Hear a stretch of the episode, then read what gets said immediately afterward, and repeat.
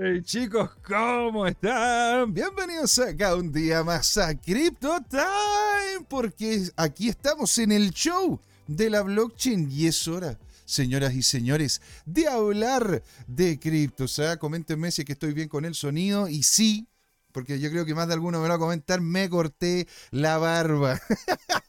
que algunos estaban diciendo que parecía ya el Jack Black de las criptos, así que me dije, ya tengo que arreglarme un pelín, tengo que parecer un poquito más decente, y aquí estamos, ¿no es cierto? Limpios, bañaditos y como corresponde.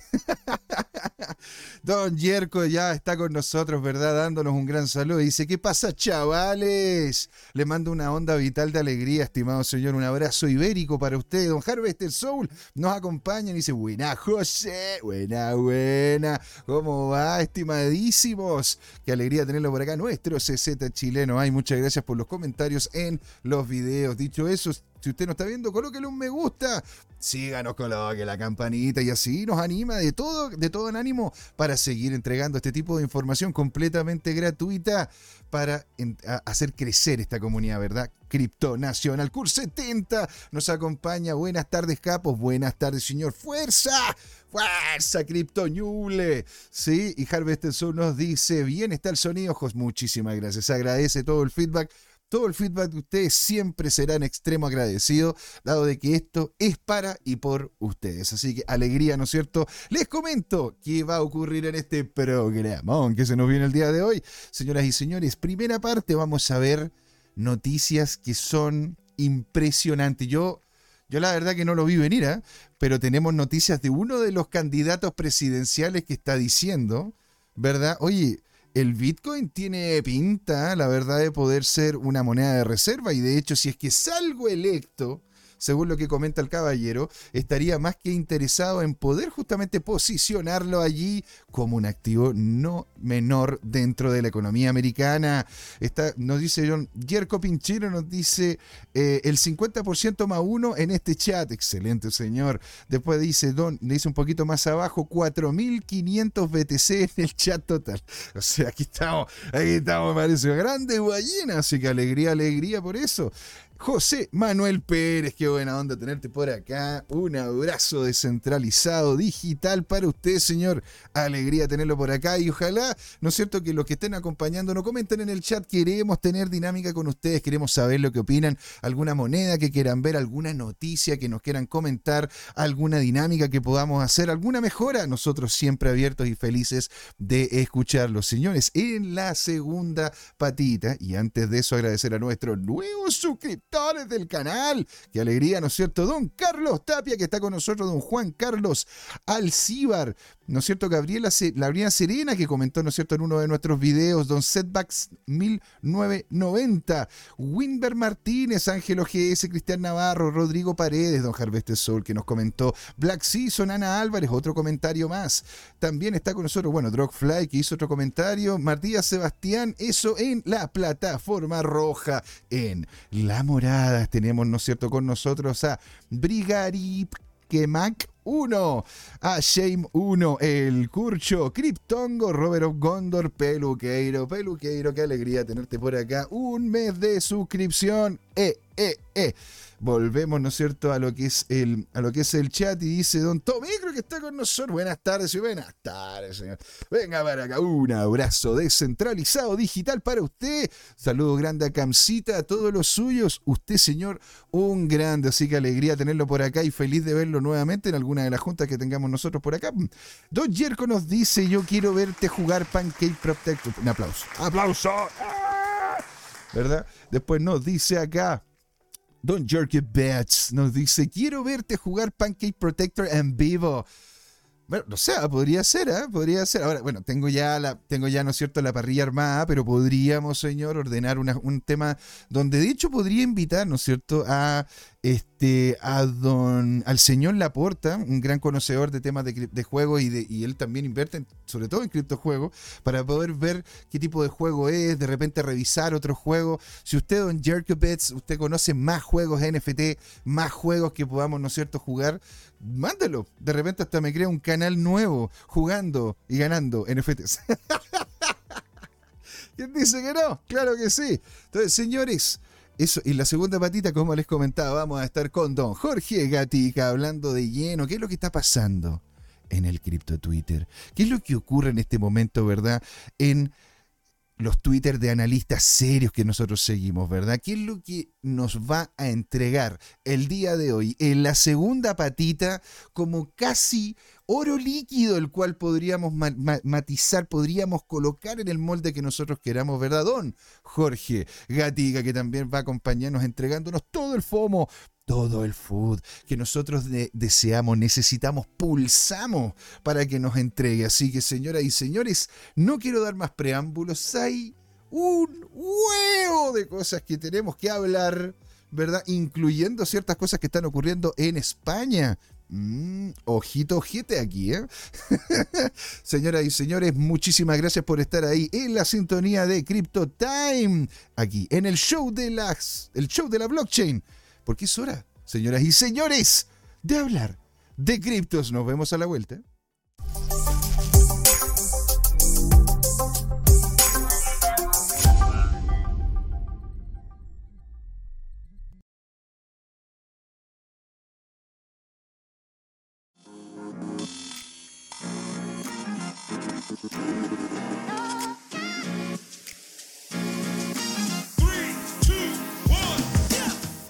Sido largo este camino. Tal como el Bitcoin, las criptomonedas. Lo que me hace pensar, ¿qué va a pasar en adelante? ¿Seguirá una suya más empinada? ¿O vendrá un abismo a la vuelta de la esquina? No lo sé, pero lo que sí sabemos es que Crypto Trading Time tiene una nueva temporada. A partir de este y todos los domingos, desde las 8 de la noche hasta las 10, podrán pedirme todos sus activos favoritos como Bitcoin, Ethereum, Binance Coin o alguna stablecoin como Tether o USS para analizarlo en vivo e indirecto conmigo, Luchito González. Así que no se olviden, cada domingo en Crypto Time tendrá su nuevo programa favorito, Crypto Trading Time. ¡Saludos!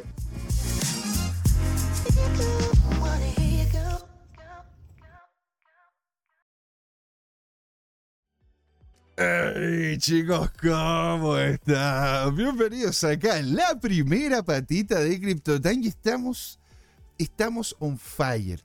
Estamos on fire porque hay más de algún activo interesantísimo que vamos a revisar, incluido noticias que podrían cambiar completamente señoras y señores, completamente nuestra proyección posiblemente del futuro de lo que va a ocurrir con las, con las criptomonedas en el país primer mundista más grande y con mayor capital, ¿no es cierto?, per cápita, como lo es Estados Unidos, señoras y señores. Así que bueno, vamos a partir iniciando revisando qué es lo que nos depara, qué es lo que estamos viendo, ¿verdad? Acá en el mercado, señoras y señores. A ver, vamos a ver cómo se ve. Se ve espectacular. Ahora, vamos a entrarnos, ¿verdad?, a lo que nos dice acá el BTC. Acá, señoras y señores, lo veníamos hablando, de hecho lo comentamos, ¿verdad?, el otro día, en que iba a haber una presión a la baja. Iba a haber una presión a la baja, dado de que el precio se notaba de que tenía una debilidad inherente y eso se, se daba cuenta, ¿verdad?, por la amplitud que estaban generando eh, la, lo que sería, ¿no es cierto?, las bandas de Bollinger. Estas bandas de Bollinger se, abrieron fuertemente en esta caída y aquí en este, en este cierre que estamos viendo al parecer, ¿verdad? Y lo estoy viendo en horas. De hecho, hagamos una cosa, partamos por día para que veamos la, lo que ha ido ocurriendo. Y de hecho está pasando exactamente como lo habíamos comentado. Lo comentamos el día lunes con don Alonso Moyano, el día domingo lo estuvimos viendo, ¿verdad? Con don Luis Armando González y el día viernes incluso lo estuvimos, estuvimos comentándolo y coqueteándolo con el don Patricio 30K que le dicen acá, ¿no es cierto?, a todos los amigos, donde está viéndose una debilidad muy grande de Bitcoin. Esto claramente acá se ve como una subida y una bajada. Estamos en el diario, señoras y señores. Ahora, esto si nosotros, porque ahora nos vamos a ir acercando, esto va a terminar siendo una, va a ser flor de Bart Simpson, ¿eh? cosa que también lo comentamos en lo que es nuestro Twitter oficial, arroba tu CryptoTime, en donde estuvimos hablando, ¿verdad?, de que al parecer esto iba a terminar siendo claramente un Bart Simpson. ¿Por qué? ¿Por qué lo dicen ustedes? Porque más, primero se metió dentro de lo que es esta zona importante de liquidez. Cuando ustedes hagan trading, y es una de las recomendaciones que les comento, estos señores y señoras, no es ningún tipo de asesoría financiera, pero estamos hablando de que cuando vemos que de forma consistente, ¿verdad? El precio termina testeando un nivel acá, arriba de donde está, ¿verdad? Y constantemente golpea para devolverse, eso es límite de liquidez. Y lo mismo ocurre, ¿verdad?, cuando tenemos una estructura acá abajo. Ahora, esta estructura de acá está colapsando, es decir, se aquí hemos, hemos golpeado de forma consistente y se ha roto ya con cuerpo, señores, con huevos, como lo decimos acá, se ha roto en definitiva la línea de los 30.000. Esa línea que que aparte de ser muy psicológica, muy potente, posiblemente tengamos, ¿no cierto?, una, una estructura que tiende a ser bajista. De hecho, estamos, ¿verdad? Incluso en lo que es la media superior de lo que es el RSI. Y este R, este, esta media superior del RSI nos está dando, nos está dando lógicamente una, una disparidad porque vemos una caída consistente del precio de lo que es BTC y va acompañado con una, dinámica bajista del RSI en donde ahora llegando a lo que es la mitad del RSI tenemos ¿cómo podríamos? Está, está, como en la espera. Está en la espera sobre todo de nuevas noticias y, y, dinámicas que vamos a ir comentando porque noticias hoy día tenemos y un montón. ¿Sí? ¿Qué otra cosa está ocurriendo, verdad? Miren los volúmenes. Los volúmenes siguen hacia abajo. Los volúmenes siguen, ¿no es cierto? Y de hecho, eh, al hacer simplemente una corrección a esta línea diagonal, seguimos viendo volúmenes cada vez menores cosa que implica una especie de parón de parte del mercado y tiene que ver en muchos sentidos, ¿no es cierto?, con las inconsistencias que nos ha entregado el BTC en este último tiempo. Es decir, hemos tenido, hemos tenido casi un Bar Simpson, dos Bar Simpson, este podría ser un proto Bar Simpson, pero vemos en este momento, ¿verdad?, la debilidad clara que tiene, que tiene el precio. Ahora, podríamos ver, ¿no es cierto?, una apertura de las varas de Bollinger, cosa que lo he visto anteriormente, para que, en definitiva están bastante alejadas de lo que es la zona alta de los niveles de precio. Esto podría podría llegar a ser un, buen soporte e incluso podría ir a, ir a querer buscar, ¿verdad?, lo que, es la, lo que es la media de 50 periodos, pero esto en definitiva, si llegase a entrar por debajo de los 29.500 dólares, aquí como les he comentado en más de alguna ocasión, lo hemos visto en, lo que es Glassnode, lo, lo, podrían revisar ustedes en Sentiment y en otros sectores, tenemos una debilidad tácita, clara, señoras y señores, de una caída y posiblemente fuerte. ¿eh? ¿sí? Ahora, esto es sin ningún tipo de asesoría financiera, haga usted su propia evaluación, pero dicho eso, es muy posible que termine, ¿verdad? Entrando a esto, pueda que rebote hacia afuera, pero termine llevándolo por lo menos a lo que serían cerca de los 29 mil dólares, cosa que sería un gran, un gran proto soporte, ¿verdad?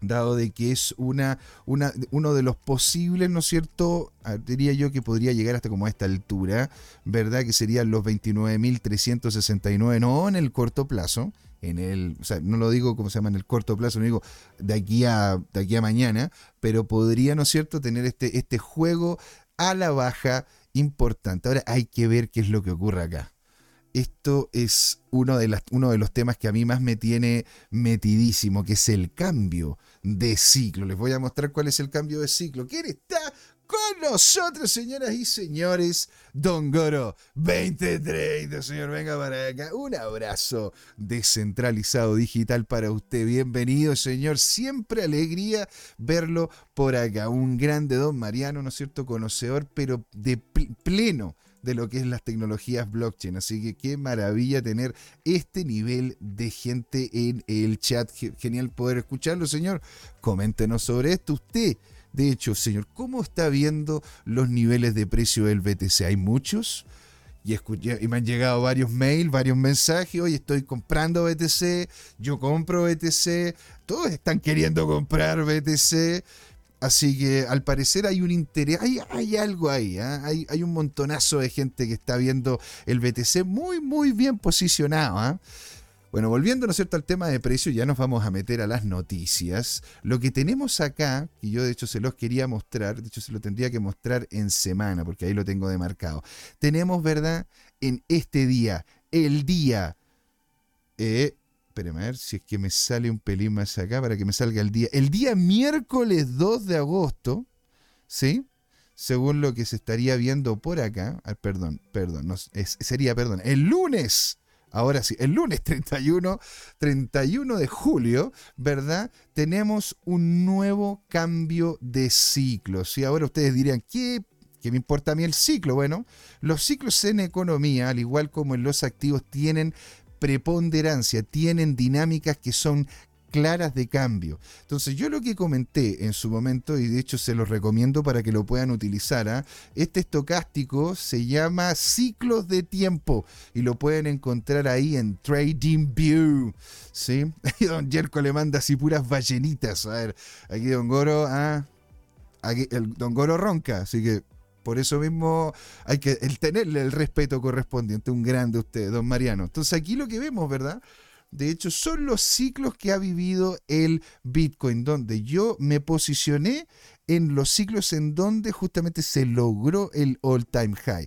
Y de allí tiré, ¿no es cierto?, estructura. Y si de hecho ven, después de este all-time high tenemos todo un ciclo casi exacto, casi, no digo exacto, pero casi, ¿verdad? Con el término de la baja y la lateralización, lo que en definitiva terminó siendo lo que llamamos, ¿verdad? Nuestro invierno cripto, el cual duró literalmente casi un periodo.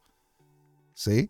Por eso, por eso lo encuentro tan excitante también. Lo encuentro, sí. estas son las cosas que a mí me hacen me hacen amar el trading, me hacen amar la economía, ¿verdad? Porque claramente hay una cierta regularidad y terminado el ciclo, un ciclo que les, les comento, ¿cuánto tiempo fue este ciclo? Porque me lo han comentado en más de alguna ocasión, ¿verdad? Fueron cerca de 210 días para poder haber, hacer entre comillas, término, ¿verdad? De lo que fue el invierno cripto, la zona, más, la zona baja en la cual estuvimos sufriendo durante durante cerca de junio del 2022 hasta inicios del 2023. Ahora estamos ahí, estamos a puertas de un nuevo ciclo. ¿Ustedes, ¿Ustedes opinan de que esto realmente pueda llegar y tener algún tipo de validez? ¿Ven un cambio en lo que es el ambiente dentro del mundo cripto y en relación sobre todo a los precios de BTC. Yo los quiero escuchar también a ustedes. ¿Qué es lo que nos dice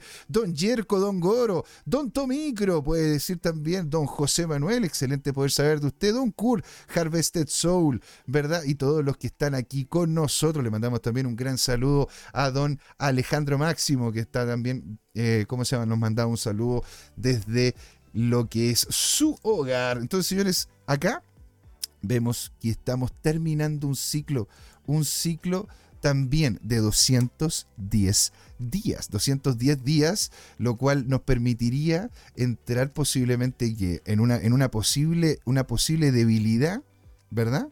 Que es algo que estamos viendo en el corto plazo, pero ojito, ojito, ojete, porque aquí tenemos un canalcillo bonito, bonito, que incluso perfectamente estaría dentro de lo que sería la estructura bajista que en este momento estamos viendo, cosa que permitiría, en caso de que hubiese ¿verdad? un cambio de tendencia, ¿sí?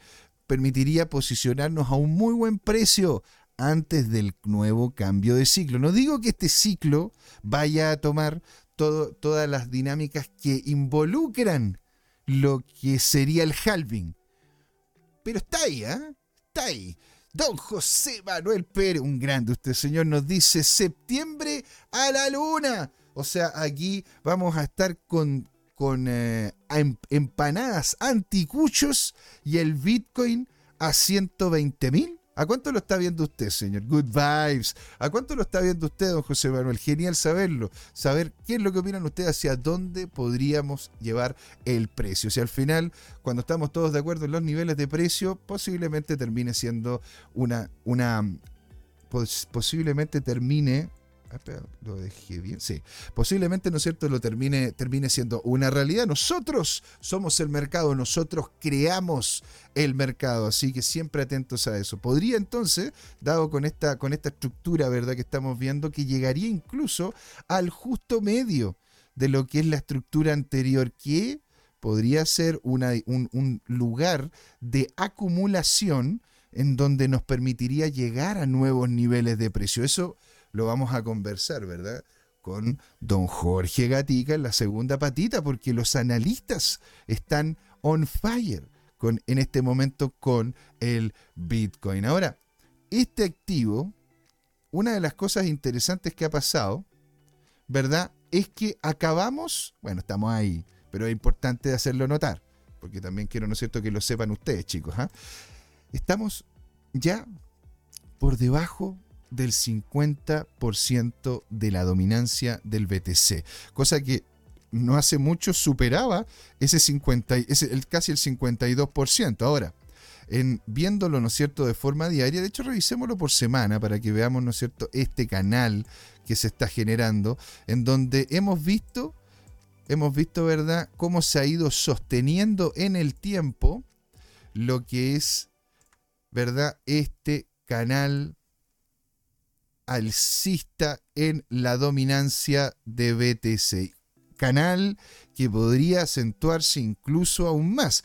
¿Por qué? Porque tenemos noticias de BlackRock. Tenemos noticias de Estados Unidos con los candidatos. Tenemos noticias de la SEC.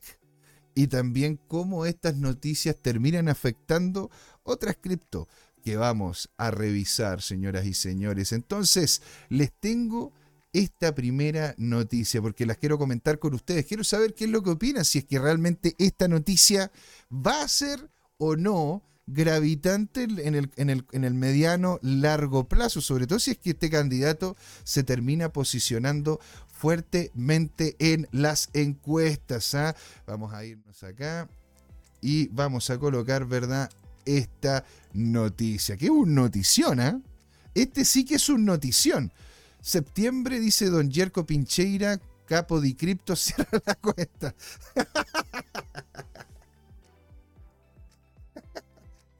claro, Capo de Cristo dice, no, no, no, no, chicos, yo, yo, yo me equivoqué, muchas gracias. Al final no hubo, no hubo la última gran, mega, ultra, dinosaur caída.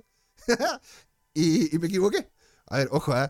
Que a ver, tampoco, tampoco demonicemos a los analistas. Este, a ver, uno también hace proyecciones y en más de alguna ocasión se ha equivocado. Aquí nadie, nadie tiene 100% de la razón. Aquí estamos solamente para poder apoyarnos, compartir y entregar información. Entonces, señores, miren, ¿qué es lo que ocurre acá? Promesa de, promesa de Bitcoin del candidato presidencial estadounidense Robert F. Kennedy. Bueno, a ver, una de, las cosas, ¿no es cierto?, que, estaba haciendo Kennedy en el momento que le pasó, lo que todos sabemos, lo que le pasó a Kennedy cuando estaba doblando en una de las esquinas arriba de un auto, ¿no es cierto?, la bala mágica y todo lo que ustedes quieran, estaba él avanzando en una dinámica bastante vinculada con lo que eran las libertades financieras porque él, él, era, él tenía como esa visión realmente económica. Así que veamos qué es lo que termina ocurriendo con el hombre. Yo le deseo todo lo mejor si es que realmente hace lo que está comentando este artículo que quiere hacer. Entonces dice Robert F. Kennedy, y quiero saber su opinión, BTC se convertirá, afirmación, ¿eh? lo dice él, BTC se convertirá en una moneda de reserva. ¿Sí? yo lo tenía aquí marcadito para ustedes. ¿verdad? El equivalente social de las criptomonedas y las finanzas descentralizadas también muestra un efecto en las elecciones. Y esto, de hecho, también se lo, vamos a comentar con don Jorge Gatica, porque en este momento podemos dar fe, viendo videos para atrás, ustedes lo pueden revisar, ¿ah? que don Jorge lo dijo, don Jorge lo predijo comentó este tema, el tema del Bitcoin, el tema de las criptos va a terminar va a terminar eh, filtrándose, depurando en el ámbito político. Porque las finanzas, ¿no es cierto?, es algo que en definitiva la política quiere involucrarse muy fuertemente. Don Goro 2030 nos dice, por las dudas, que Robert F. Kennedy no visite Dallas. Claro, así, así como por ser, ¿no es cierto? Así como por ser, mira, lo mejor, tío Robert, usted no vaya a darse una vuelta por Dallas y no, hay, no vaya andando, ¿no es cierto? Sobre todo si es que quiere impulsar el Bitcoin con todo el tema de la CBDC de parte, de, ¿no es cierto?, de grandes estamentos políticos más allá de los gobiernos. La, la verdad que sería algo, sería algo complicado. Podríamos tener una, una valilla mágica. Entonces, si la creciente inflación, continúo con el artículo, y la impresión descontrolada de dinero en todo el mundo empujan a la gente a cuestionar a los administradores, las declaraciones sobre inflación y el valor del dinero se encuentran de lleno en el lugar de las elecciones. La última llamada sobre este tema provino desde Estados Unidos entre los candidatos presidenciales. Y ojo, y esto es lo que a mí me, me, me vuela la cabeza es un demócrata. Un demócrata, Robert F. Kennedy Jr., afirmó que si es elegido presidente en las elecciones a realizarse el 2024, apoyará al dólar estadounidense con Bitcoin. tengo que tener un meme yo acá. me gustaría tener así un botón, ¡pah! botón, explosión de cabeza. Lo voy a anotar. ¿No es cierto? Y dijo él, patente, exactamente lo que dijo. Es, mi plan es empezar muy, muy pequeño. El 1% de los bonos emitidos serán respaldados por oro, plata, platinio o Bitcoin. Esta tasa luego aumentará en el tiempo. Es decir, señoras y señores, ¿eh? Robert odiaría, Robert odiaría los descapotables también.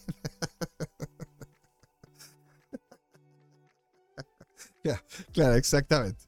Exactamente, los odiaría con, toda el alma. Ahora, imagínense, ¿verdad? Que es algo que también lo ha, lo ha, comentado en más de alguna ocasión don Jorge, el tema de este FOMO inherente que viene basado en la matemática pura y dura. Hay 24 millones de Bitcoin, no va a haber más, se acabó, punto pelota, listo, se acabó, pa, pa, pa. Perdón, no, como se llama? Una cantidad fija de Bitcoin. Y lo que ocurre es que esta cantidad fija de Bitcoin no va a poder aumentar. E imagínense de que solamente un, le, hay una cantidad de millonarios que va por encima de esos 24 millones. Si solamente, solamente quisieran entregarle esos, esos billonarios un Bitcoin a su hijo cada uno, ya literalmente estaría colpado el mercado. Después tenemos que dar cuenta que cada vez hay menos Bitcoin en los exchange. Hay cada vez más institucionales queriendo vincularse con el exchange. Les tengo una noticia de BlackRock. Y ahora estamos viendo de que si es que llegase a tener posibilidades este candidato, yo la verdad que, la verdad que lo desconozco, pero es un cambio de mentalidad importante dentro del Partido Demócrata podría, ¿no es cierto?, implicar una cantidad de Bitcoin que estarían justamente fuera del mercado para poder sustentarlo como moneda de reserva, que sería una locura. Esto, por eso esto, esto terminaría pudiendo afectar una cantidad impresionante lo que es el BTC, lo que es el nivel de precio, el uso, la, la utilización de este activo, entre muchas otras cosas, ¿no es cierto? Ah, Goro, 21 millones, tiene razón, señor. De hecho, yo dije 24 y, me, y dije, no, pues estoy mal. Pero bueno, 21 millones, tiene usted toda la razón, yo me equivoqué. Y dice, hay cada vez menos Bitcoin, la gente lo, pierde todo el tiempo. Sí, pues señor, de hecho, usted tenía un proyecto vinculado con lo que era el rescate de esos Bitcoin que no se podían, eh, no se podían tener. Comenta ahí en el chat si es que el proyecto sigue vivo, si es que podemos comentar, comentar con usted en el caso de que este, quisiésemos, eh, ¿cómo se llama?, volver a, volver a tener acceso a lo que serían esos bitcoins, ¿verdad? Y, continúa comentando, le dice, Satoshi solo perdió varios millones de BTC, ¿no? Exactamente, señor. Exactamente. Bueno, y, y, las noticias que hemos visto acá, las cuales, claro, nosotros nos reímos, pero me imagino que debe, haber sido un, ser un dolor de guata gigantesco lo que ha pasado con computadores que están todavía buscando en, las, en los basurales para poder encontrarlos y, poder sacar de ahí los, BTC. ¿sí? O sea, imagínense el, dolor de guata, que es saber, oye, en este momento podría haber tenido no sé cuánto, cuánta capacidad adquisitiva y no la tengo porque no, simplemente no pesqué este activo cuando estaba barato, cuando lo miné hace un montonazo de años. ¿No es cierto? Volvemos al artículo, señoras y señores. Entonces, respaldar el dólar con activos sólidos, él, él comenta no lo, dice tal cual, pero comenta el Bitcoin como un activo sólido. Podría ayudar a que el dólar recupere su fuerza y se controle la inflación. Él comenta, bajo mi regla, las ganancias de Bitcoin estarán exentas de impuesto sobre las ganancias de capital.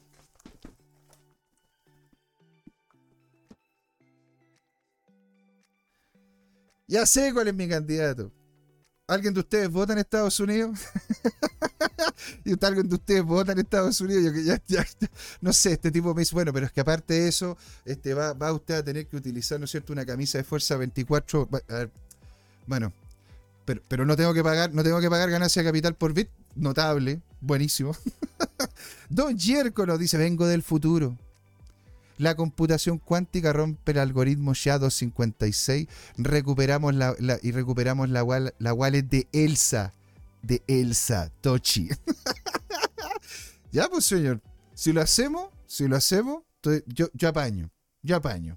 Hay que, yo, yo, yo me coloco con 200 pesos chilenos, 200 pesos para que podamos comprar una cantidad absurda de dinero para que podamos, ¿no es cierto?, comprar capacidad de cómputo y lograr que vuelvan, ¿no es cierto?, los bitcoins de Elsa Tochi.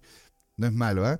Esto, dice él, y continúo con el artículo, tiene beneficios como, como facilitar la innovación, fomentar la inversión y respetar la privacidad de los ciudadanos. De esta forma podemos animar a los empresarios a quedarse en Estados Unidos en vez de irse claramente, en vez de irse a lugares como Singapur, que ya estuvimos comentando acá que tiene una legislación bastante escueta, muy interesante en relación a lo que son los movimientos de criptoactivos, las ganancias de los mismos y la mantención de esos fondos. Suiza, ya lo conocemos, ¿verdad? Lo que es el Crypto Valley, lo que se llama el Cantón de Zug y una serie de cosas que se estaban haciendo allá. En Alemania, uno de los, uno de los que tiene mayor capacidad en este momento, ¿ah? porque claro, la la luz está, está carosi, está, está cara allá en Alemania, pero es uno de los que más capacidad de hash aporta dentro de lo que sería la Europa tradicional. ¿sí? Y bueno, Portugal, que tuvo la apertura de la legislación a través de la Golden Visa, pudiste, podías ir para allá, ¿no es cierto? Y no tener ningún tipo de problema en lo que es la tramitación de tu nacionalidad teniendo, teniendo Bitcoin. Y comenta, el candidato agregó de que Bitcoin no es un valor y no debe ser regulado como tal. A la SEC se le está cayendo todo. A la SEC se le está cayendo todo ya a pedazos, señores. Impresionante, impresionante. Así que yo quiero saber, pues chicos, ustedes ¿Qué opinan del tema? Y los quiero escuchar, comenten abajo, ¿no es cierto? En el, si es que nos están viendo por diferido, comenten en el chat en este momento. Quiero saber lo que opinan ustedes. Si es que realmente esto, ¿esto qué es? ¿Un voladero de luces?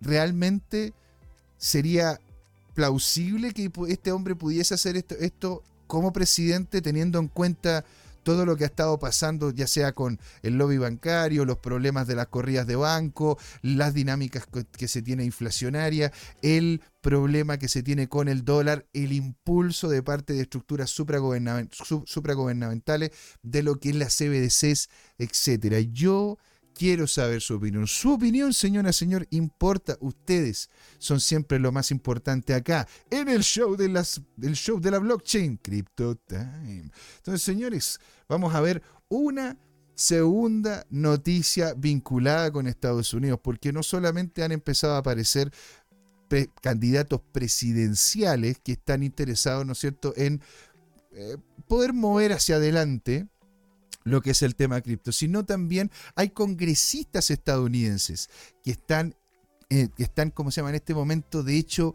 en una lucha burocrática, podríamos decir, porque se envían cartas para un lado, cartas para el otro.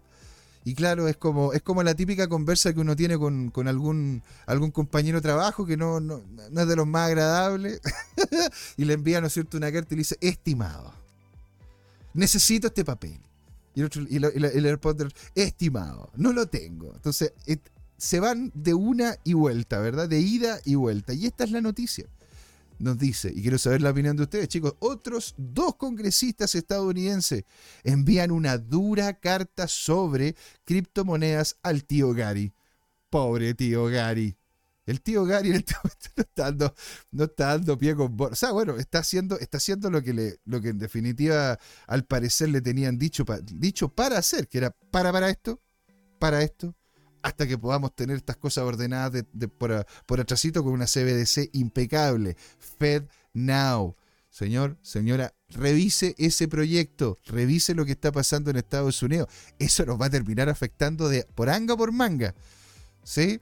Porque Chilito y qué sé yo, incluso Argentina, Perú, Colombia, de, de este porte y muy posible nos termine llegando una legislación para llegar, votar y pasar. Entonces él dice, dos miembros, señores, de la Cámara de Representantes de Estados Unidos enviaron una carta al presidente de la SEC, don Gary, em, invitándolo a trabajar con el Congreso para establecer un marco regulatorio integral para lo que son las criptomonedas.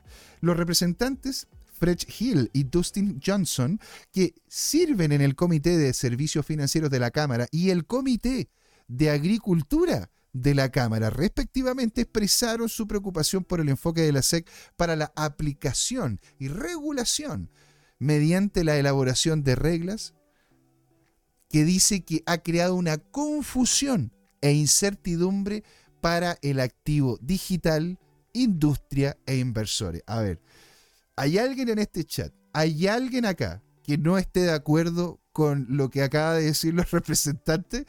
O sea, lo repito, ¿no es cierto? Expresaron su preocupación del enfoque de la SEC para la aplicación y regulación mediante elaboración de reglas, que dice que ha creado confusión e incertidumbre en el activo digital. Yo estoy completamente de acuerdo en ese sentido. Los representantes señalaron que durante los últimos años han estado trabajando para cerrar las brechas regulatorias del mercado de activos de Estados Unidos, celebrando audiencias, presentando proyectos de ley y emitiendo un borrador de discusión que propone una clara división de poderes entre la SEC y la Comisión de Futuros de Productos Básicos, que de hecho aquí en este programa en CryptoTime, pueden verlo, creo que fue el día miércoles, creo, de la semana pasada, estuvimos hablando sobre lo que es esta Comisión de Comercio de Futuros y Productos Básicos, que parece ser que va a terminar siendo la entidad que va a tener bajo su alero lo que es la fiscalización, porque se está viendo acá de que la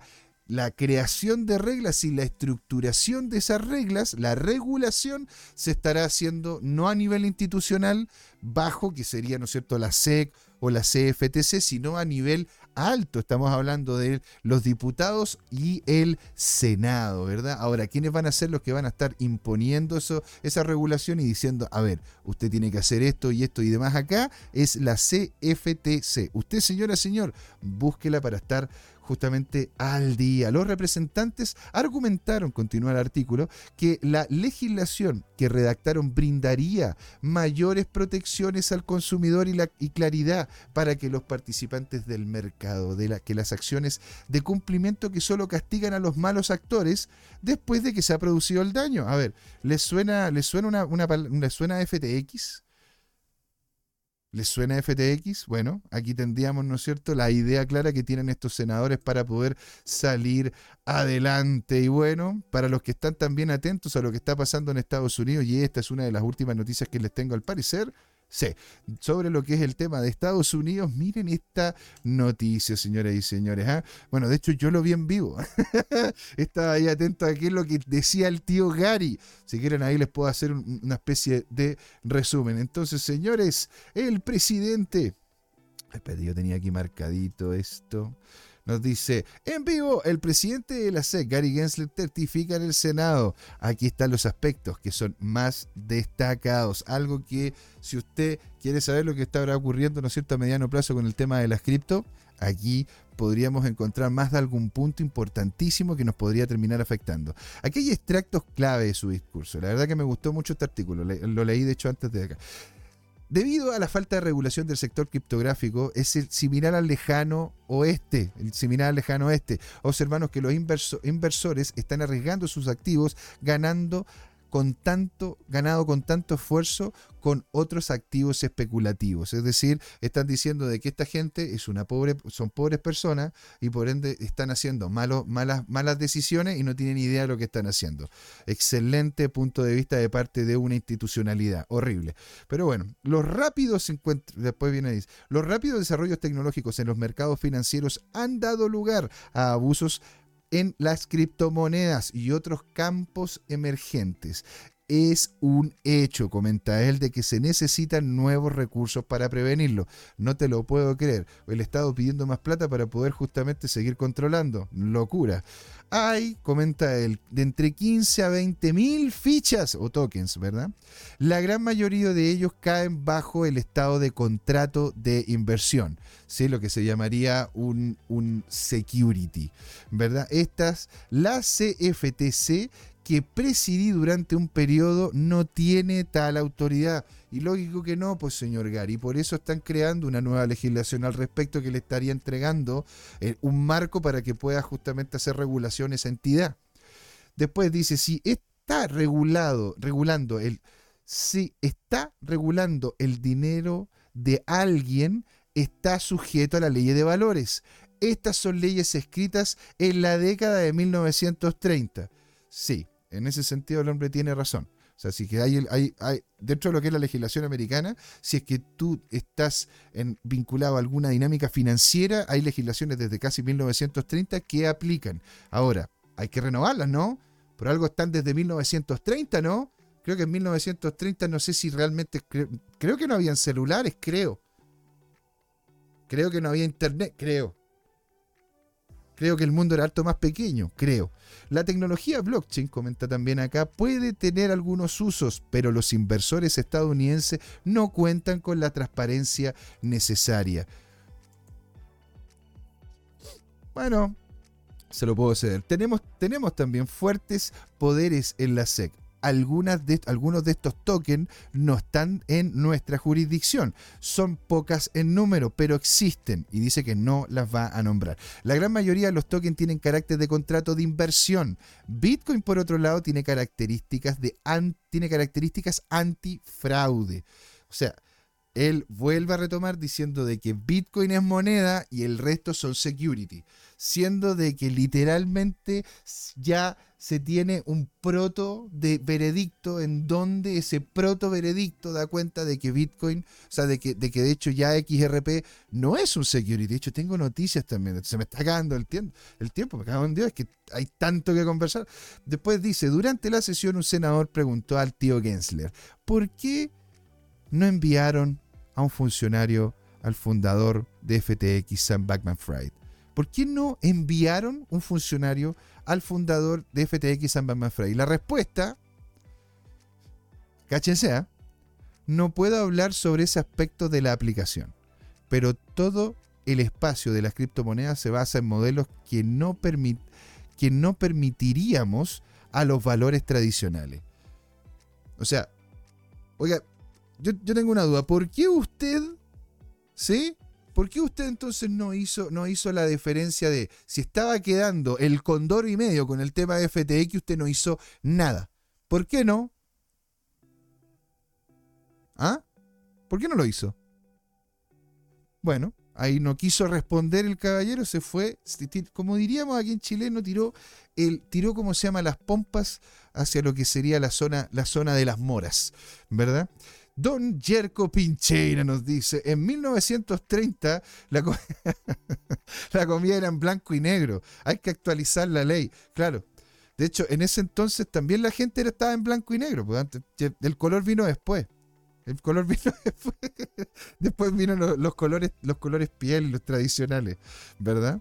Entonces, señores, acá, y, eso es lo que en definitiva les quería comentar, ¿no es cierto? Que este es un muy buen resumen ¿verdad? De lo que eh, fueron una hora y algo, casi dos horas de intervención, en donde lo único que hizo el tipo fue, fue decir, este, eh, yo estuve en la CFTC, no tiene la potestad, estos son otro tipo de activos, los cuales lo único, el único que vale es Bitcoin y el resto son solamente security, y en definitiva echémosle para adelante, también lo comentó, pero no aparece acá, echémosle para adelante con la CFT, con las CBDCs, porque, porque para allá se supone que tiene que ir todo. Es, es, bastante, es bastante particular lo que comenta, ¿verdad? El, eh, eh, ¿cómo se llama? El tío Gary. Y bueno, también les tengo, bueno, al parecer tenía una última, esta es la última, ya, ok, les tengo la última noticia, ¿cachai? Sobre temas de Estados Unidos, ¿verdad? Todavía que se caga la risa. Este señor es un grande, qué alegría tenerlo por acá. Nos dice, el Senado de Estados Unidos presenta proyecto de ley que ahora busca regular las DeFi, pero como bancos tradicionales. Es decir, usted tiene que venir a pelearse de igual a igual con un gigante, independiente de que simplemente ustedes sean dos, tres, cuatro líneas de código, que usted, ¿no es cierto?, dé cuenta claramente de cómo funciona su algoritmo, usted va a tener que venirse a pelear, va a tener que tener los mismos capitales, va a tener que enfrentarse a las mismas dificultades, ¿no es cierto?, que se supone que esa es la gracia de, de, de avanzar, de poder hacer cosas, ¿sí? Va a tener que colocar los mismos problemas que tienen los bancos tradicionales, los cuales ya están posicionados y claramente tienen los beneficios para poder seguir trabajando como él, como están. Entonces dice acá, para poder, ¿cómo se llama?, conversar sobre el tema. Y quiero saber la opinión de ustedes, chiquillos. El proyecto de ley como objetivo para garantizar que el protocolo DeFi que opere en los Estados Unidos imponga los controles estrictos a los usuarios. ¿No es cierto? Aquí vamos a ver. El Senado de los Estados Unidos se está preparando, se está preparando para integrar para intentar regular la industria de las criptomonedas una vez más, con un nuevo proyecto de ley que tiene como objetivo imponer requisitos estrictos a lo que es el lavado de dinero, el AML, en los protocolos de finanzas descentralizadas. Según la descripción de este proyecto de ley, la ley mejora, mejora de la Seguridad Nacional de los Activos Criptográficos de 2023 obligaría a los protocolos DeFi a imponer controles similares a los de los bancos en su base de usuario, porque son súper baratos. Son súper baratos. Claramente cualquiera va entonces a poder generar un proyecto DeFi porque, claro, porque vaya a poder simplemente decir, ah, bueno, entonces tengo que simplemente contratar un staff gigantesco o poder validar un par de inteligencias artificiales extremadamente sofisticadas para poder evitar este tipo de cosas, como lo hacen los bancos, ¿verdad? Bancos multinacionales que ya tienen gran parte del mercado tomado con, una, con un gran ingreso loquillo, ¿verdad? Según el documento informativo, el proyecto de ley tiene como objetivo combatir el aumento de los delitos facilitados por criptografía y cerrar las vías para elevación de lavado de dinero y sanciones que son críticas para nuestra seguridad nacional. Yo, si es que esos montos, esos capitales, lo digo aquí sumamente claro, son justamente vinculados a actividades que son ilícitas, que le hagan daños a terceros, ¿verdad? De una u otra manera, todo ese tipo de cosas se tiene que ir y se tiene que limpiar la industria. Y eso estamos totalmente de acuerdo. Dicho eso, los que nos, manejamos por el, nos manejamos por la rectitud, en donde vamos comprando y vendiendo según nuestras posibilidades, que nos coloquen, ¿no es cierto?, de hecho, mayor cantidad de regulaciones y legislaciones, mayor cantidad de controles, encuentro que, que tiende a ser un poco sofocante, ¿verdad? Este, acá, ¿qué más nos dice? Verifica y recopila información sobre. Verificar y recopilar información de los clientes. O sea, un DeFi descentralizado no lo van a querer acá. Cualquier persona con una billetera de criptomonedas puede utilizar los protocolos DeFi, que son aplicaciones financieras que permiten pedir prestado, prestar y negociar en monedas digitales en contratos inteligentes, ¿verdad? Utilizan cadenas de bloques sin permiso, lo que las hace más difíciles de regular que las empresas criptográficas centralizadas como Coinbase o como Binance o como otras más, ¿verdad? La legislación propuesta tiene como objetivo abordar el problema de la regulación de los protocolos DeFi al imponer obligaciones a entre comillas, cualquiera que controle un protocolo DeFi o ponga en disposición una aplicación para utilizar un protocolo DeFi. Es decir, si usted está, utiliza, usted está utilizando un, tiene un proyecto DeFi o un proyecto de, ¿cómo podríamos decir? Como un, un funnel, como un, un aglutinador ¿verdad?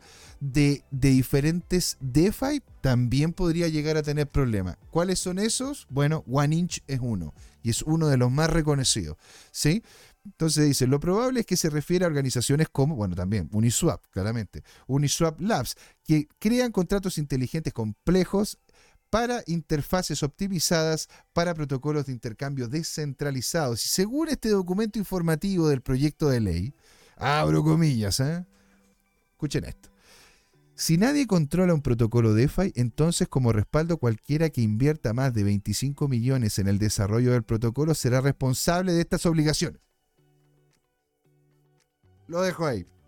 Lo dejo ahí, señoras y señores. Esto es impresionante. Es decir, si usted, independiente de que esté o no vinculado con la escritura del código, si usted coloca 25 millones de dólares para poder llevar adelante un proyecto de DeFi, sea cual sea, usted va a ser responsable de todo lo que ocurra en él. O uno de los responsables si es que usted coloca 25 millones para arriba. Y estamos hablando que ciertos protocolos, ¿verdad? De DeFi manejan cientos de millones de dólares. Y varios de ellos, ¿no es cierto?, tienen, tienen pools de cientos de millones de dólares. Colocar 25 millones de dólares, sobre todo para lo que serían las ballenas de este chat, ¿verdad? Aquí, aquí, aquí ¿cómo se llama? El dinero, el, el dinero, las ballenas en este chat fluyen, ¿verdad? Así que por eso mismo tener los cuidados correspondientes. Estos estos entes, continúa el artículo, de control tendrían que filtrar, recopilar datos de sus clientes y mantener actualizados los programas de lavado de dinero, alertar a las autoridades sobre cualquier actividad sospechosa y evitar que quienes hayan sido sancionados utilicen su protocolo. Es decir, no hay opción de que usted pueda utilizar más de alguna wallet vinculada y si usted vincula una wallet, esa wallet tiene que ir vinculada con un KYC.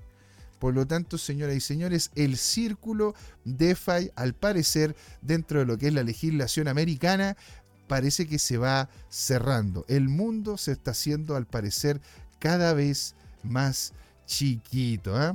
Bueno, entonces, señores, ya estamos a unos minutitos de terminar, pero quería cambiar la conversa, ¿no es cierto?, de lo que es el tema de Bitcoin y DeFi y lo que es la legislación como tal, para una última noticia para, y después poder evaluar un activo que en definitiva nos ha entregado a más de alguno una alegría no menor. Miren lo que está pasando con esta noticia. La vamos a traducir para que la podamos leer todos en conjunto. Y yo la tenía aquí marcadita. ¿eh? Ahí está marcadita.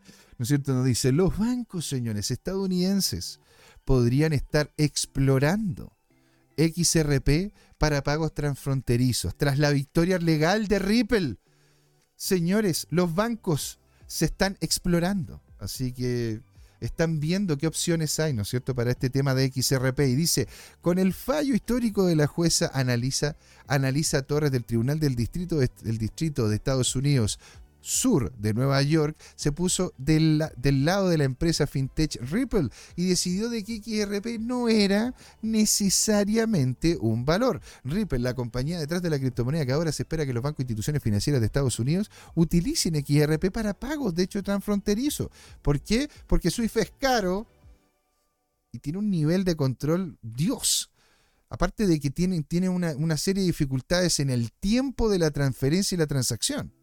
De hecho, hay algunos casos en los cuales el dinero literalmente se envía en barco. Entonces, eh, eh, eh, es, todo un tema, es todo un tema el. En una entrevista con, la, con CNBC, el director, de legal, director legal de Ripple, Stuart Alder, Alderotti, dijo de que la compañía anticipa iniciar conversaciones con instituciones financieras y estadounidenses sobre la adopción de su producto On Demand Liquidity, ODL, según la firma de San Francisco XRP, permite que ODL proporcione un movimiento de dinero casi instantáneo a través de fronteras. ¿Eso qué nos permitiría, señoras y señores? Que literalmente pudiésemos enviarle capital así a cualquier persona en el mundo, si es que claramente tiene, ¿no es cierto?, las plataformas vinculadas. La comisión la SEC. ¿No es cierto? La SEC demandó a Ripple y a todos sus ejecutivos y al director Brad, Brad Garlinghouse, el presidente ejecutivo Chris Larsen, en diciembre del 2020. Y de hecho, acá desde que partimos el canal, señores, desde que partimos el canal, que estamos viendo esta teleserie. Y parece que estamos viendo ya la luz. Contrariamente, ¿verdad? Bueno, alegando una venta ilegal de cerca de 1.3 mil millones de XRP. Contrariamente a varias acusaciones de la SEC contra Ripple, el juez de Nueva York dictaminó recientemente que Ripple no era necesariamente un valor. Entonces nos dice que Stuart Alder se mostró de hecho optimista con el fallo que incita a los bancos estadounidenses a volver a Ripple y utilizar su producto. Y afirmó además, creo, abro comillas, que tenemos la esperanza de que esta decisión brinde a los clientes de la institución financiera o a clientes potenciales la comodidad de al, al menos entrar y, y comenzar a tener una conversación sobre los problemas que se están experimentando en su negocio. ¿Verdad? Problemas del mundo real en términos de mover el valor a través de las fronteras, sin recurrir a tarifas obscenas, ¿no es cierto? Entonces, aquí también, a ver, esto yo te tenía marcadito por acá. No, parece que no. Entonces, la base de clientes de Ripple, curiosamente, mientras tanto, Ripple como la SEC recaman, de hecho, la victoria del caso. Ahora, parece ser, ¿no es cierto?, más cercano a lo que sería una ganancia de Ripple, porque no parece ser un security. Y de hecho lo que tiene que demostrar la SEC es que, de vuelta, lo es. ¿verdad? Ripple tiene los papeles para poder negar la situación. El juez Torres tomó la decisión dividida, concediendo que XRP en sí mismo no era un valor. También reconoció de que ciertas ventas de token califican como transacciones de valores para inversiones institucionales. El juez declaró que aproximadamente 728 millones de, de, de tales ventas de XRP cumplieron con los criterios de valores, citando que la presencia de la empresa común y la expectativa de ganancia. Es decir, a ver, eso es bastante, eso es como se llama, una cantidad no menor, una cantidad no menor, pero de hecho ya es bastante menos de los 1.300, 1.3 mil millones de dólares que justamente estaba posicionando Ripple en este momento. Entonces ahí, hay, que, hay que estar, ¿no es cierto?, atento. ¿ah? Vamos a ver si es que ya está esperándonos tras bambalinas. Exactamente, ya nos mandó incluso hasta los tweets don Jorge Gatica, que estamos ya a puertas, a unos minutitos de hacer el cierre de la primera patita y, de, y viene, ¿no es cierto?, don Jorge a darnos todo el FOMO, todo el food que ustedes más desean, ¿verdad? Que quieren saber de don Jorge Gatica. Entonces dice, dado que el negocio principal de Ripple opera fuera de los Estados Unidos, la mayoría de sus clientes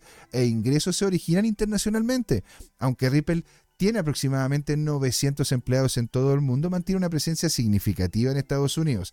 Al, Alderotti, Alderotti explicó que dado que la principal base de clientes de Ripple está fuera de Estados Unidos, este aspecto del fallo no afectaría de inmediato las operaciones existentes de la empresa. Es decir, aunque está principal con, su, con su localía en cantidad de, programadores y la, y la gente en Estados Unidos, el negocio de Ripple está fuera. Por ende, si llegase a haber alguna situación compleja, ¿verdad? Podrían perfectamente seguir adelante como proyectos, señoras y señores. Tenemos casi dos minutitos y lo que les quiero mostrar acá es lo que ha pasado de hecho con XRP, ¿verdad? Que estamos viendo un canal que eh, no es nada menor, ¿eh? no es nada, nada menor. Y de hecho tenemos puesto acá una, este, vamos a colocar este de acá y compartir esta pantalla, perfecto. Ahí se alcanza a ver bien. Perfecto. XRP, señoras y señores. Miren esta subida. Miren esta subida acá. Si hubiesen tomado, ¿no es cierto?, la posición desde que le empezamos a comentar con Don Alonso que se venía, ¿no es cierto?, la subida importante. Aparte que aquí hemos seguido este, este, esta teleserie ¿verdad? Donde primero, no sé, están, primero se queda sorda, muda, después se queda inválida, después, después pierde, la, pierde la memoria, después vuelve, después no, y así todo, al parecer, estamos viendo una especie de luz al final del camino. Ahora tómelo con un granito de sal, ¿sí? Tómelo con un granito de sal, haga su propia evaluación antes de hacer inversión en cualquier tipo de activo. Miren lo que está pasando en día. O sea, rompió completamente, ¿verdad? No solamente el, no solamente el nivel de los 0.62, sino que, ¿cómo se llama? casi coqueteó con el, con el dólar, pero se, se devolvió en este momento en 0.8. O sea, estamos hablando de que si hubiésemos, hubiésemos puesto una posición en 0.5, en donde se lo, lo, estábamos comentando, de que al parecer se venían cosas buenas, cosas interesantes, si hubiese puesto una posición de 100 dólares, de 100 dólares usted, apalancado 10 veces, podría perfectamente en este momento haberse llevado cerca de 920 dólares para la casa. En literalmente en literalmente 7 días. Literalmente en 7 días.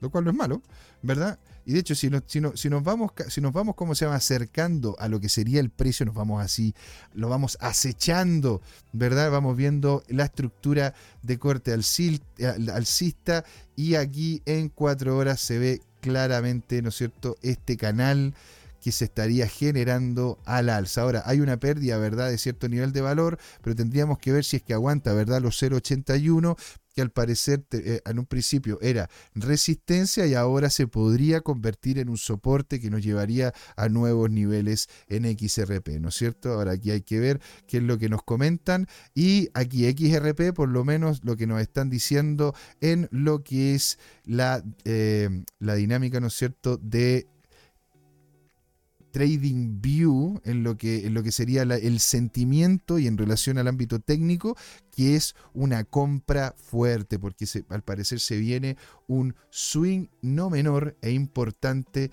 dentro de este activo, señoras y señores. ¿ah? Entonces, no damos más vuelta porque se nos viene una segunda patita con el grande, el único, el querido por ustedes, el deseado para poder, para poder aprender lo más posible, ¿verdad? Don Jorge Gatica, que se nos viene, ¿no es cierto?, la segunda patita, debe estar ya tras bambalinas esperando que le enviemos la conexión. Usted, señores y señores, no se puede ir. Quédese acá aquí en el show de la blockchain, aquí en Crypto Time, porque es hora, señores, de hablar de cripto. Nos vamos a un intermedio pequeño, minúsculo, casi imperceptible, y volvemos con Don Jorge, FOMO, Food, Crypto Twitter y muchas otras cosas más. Ahí nos vemos. Hola amigas y amigos, antes de irnos les queríamos recordar que esta comunidad CryptoTime la hacemos todos, así que siempre invitados a nuestros canales de difusión en Twitch, Twitter, YouTube, LinkedIn y Facebook. Búsquennos como CryptoTime, con I latina, así, latinos como nosotros. Los esperamos para intercambiar información, hacer nuevos amigos y conexiones en este hermoso mundo del blockchain y las tecnologías descentralizadas. Los invitamos a suscribirse para recibir información sobre nuevos episodios y les mandamos un gran saludo de acá, Jorge Gatica y José Miguel. Nos vemos.